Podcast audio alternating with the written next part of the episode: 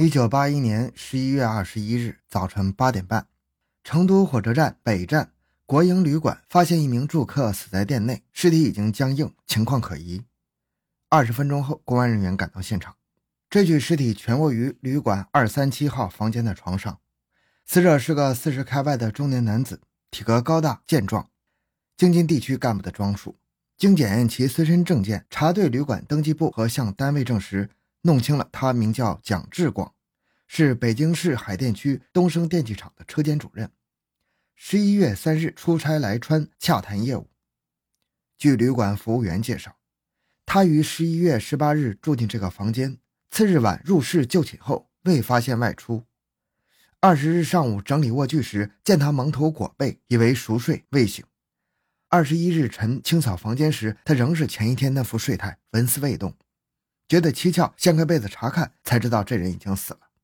死者的奇特伤势提供了判断案情的依据。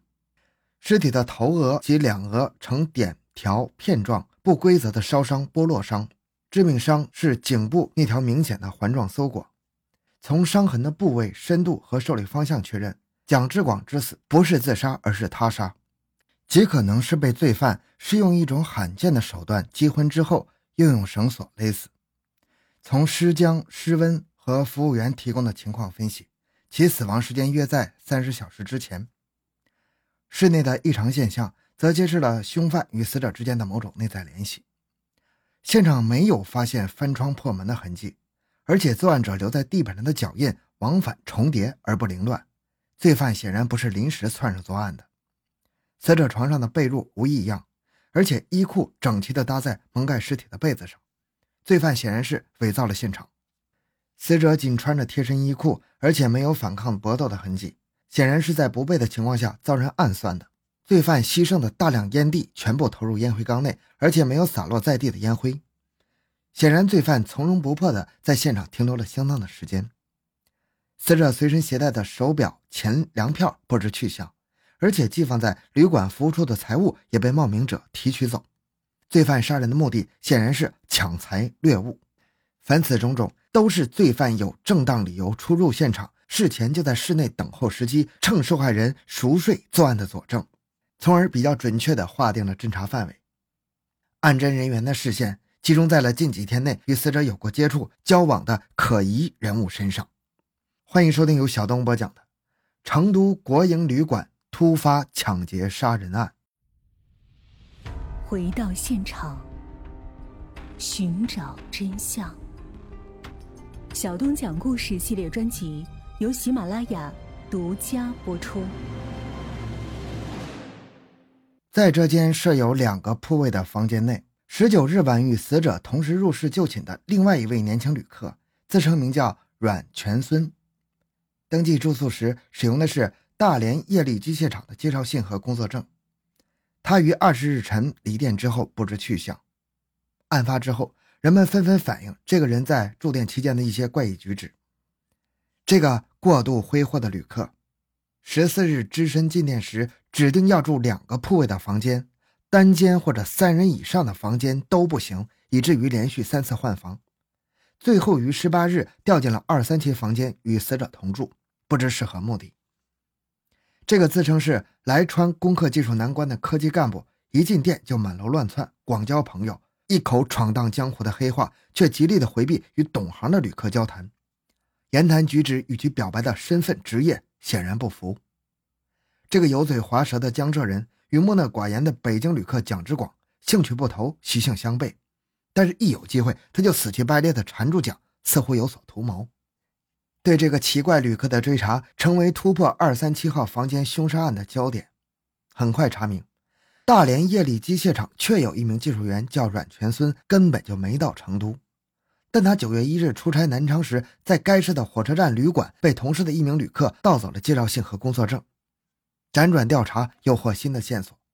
十月二十五日，来自哈尔滨的出差人员徐某。在郑州二期宾馆被同住一室的旅客窃走了一千七百元现金，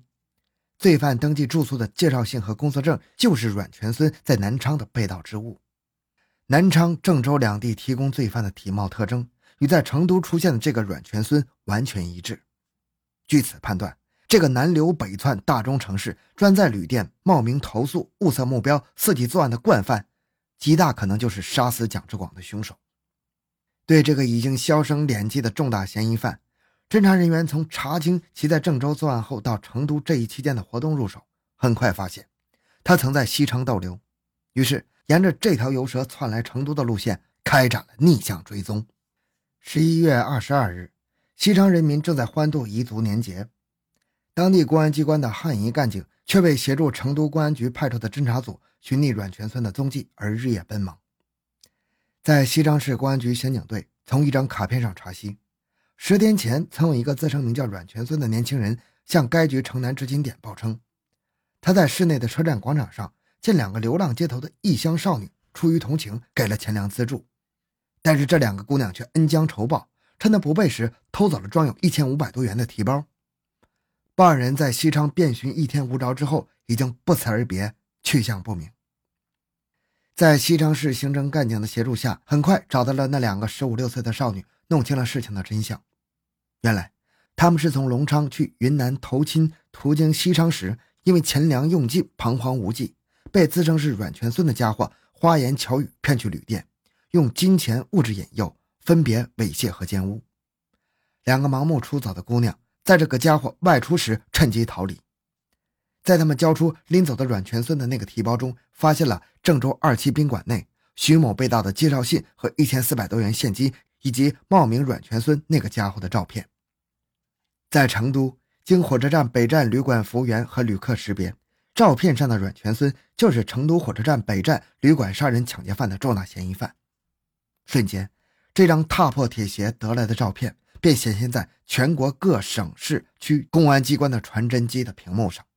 在案侦指挥部，侦查员们汇集研究各种侦查手段、各条侦查渠道获取的情报线索，从中探索假的阮全孙的去向。两个互相有关联的情节引起了侦查员的注意：一个是两个受骗少女曾向阮自述他们是内江人，你去云南寻亲游玩。二是阮在西昌遗失大量的赃款之后，敢于冒险报案，并在成都一再向同店的旅客流露，他决心要追回被骗钱财。据此判断，这家伙极大可能为了寻找两名少女而往内江、昆明方向逃窜。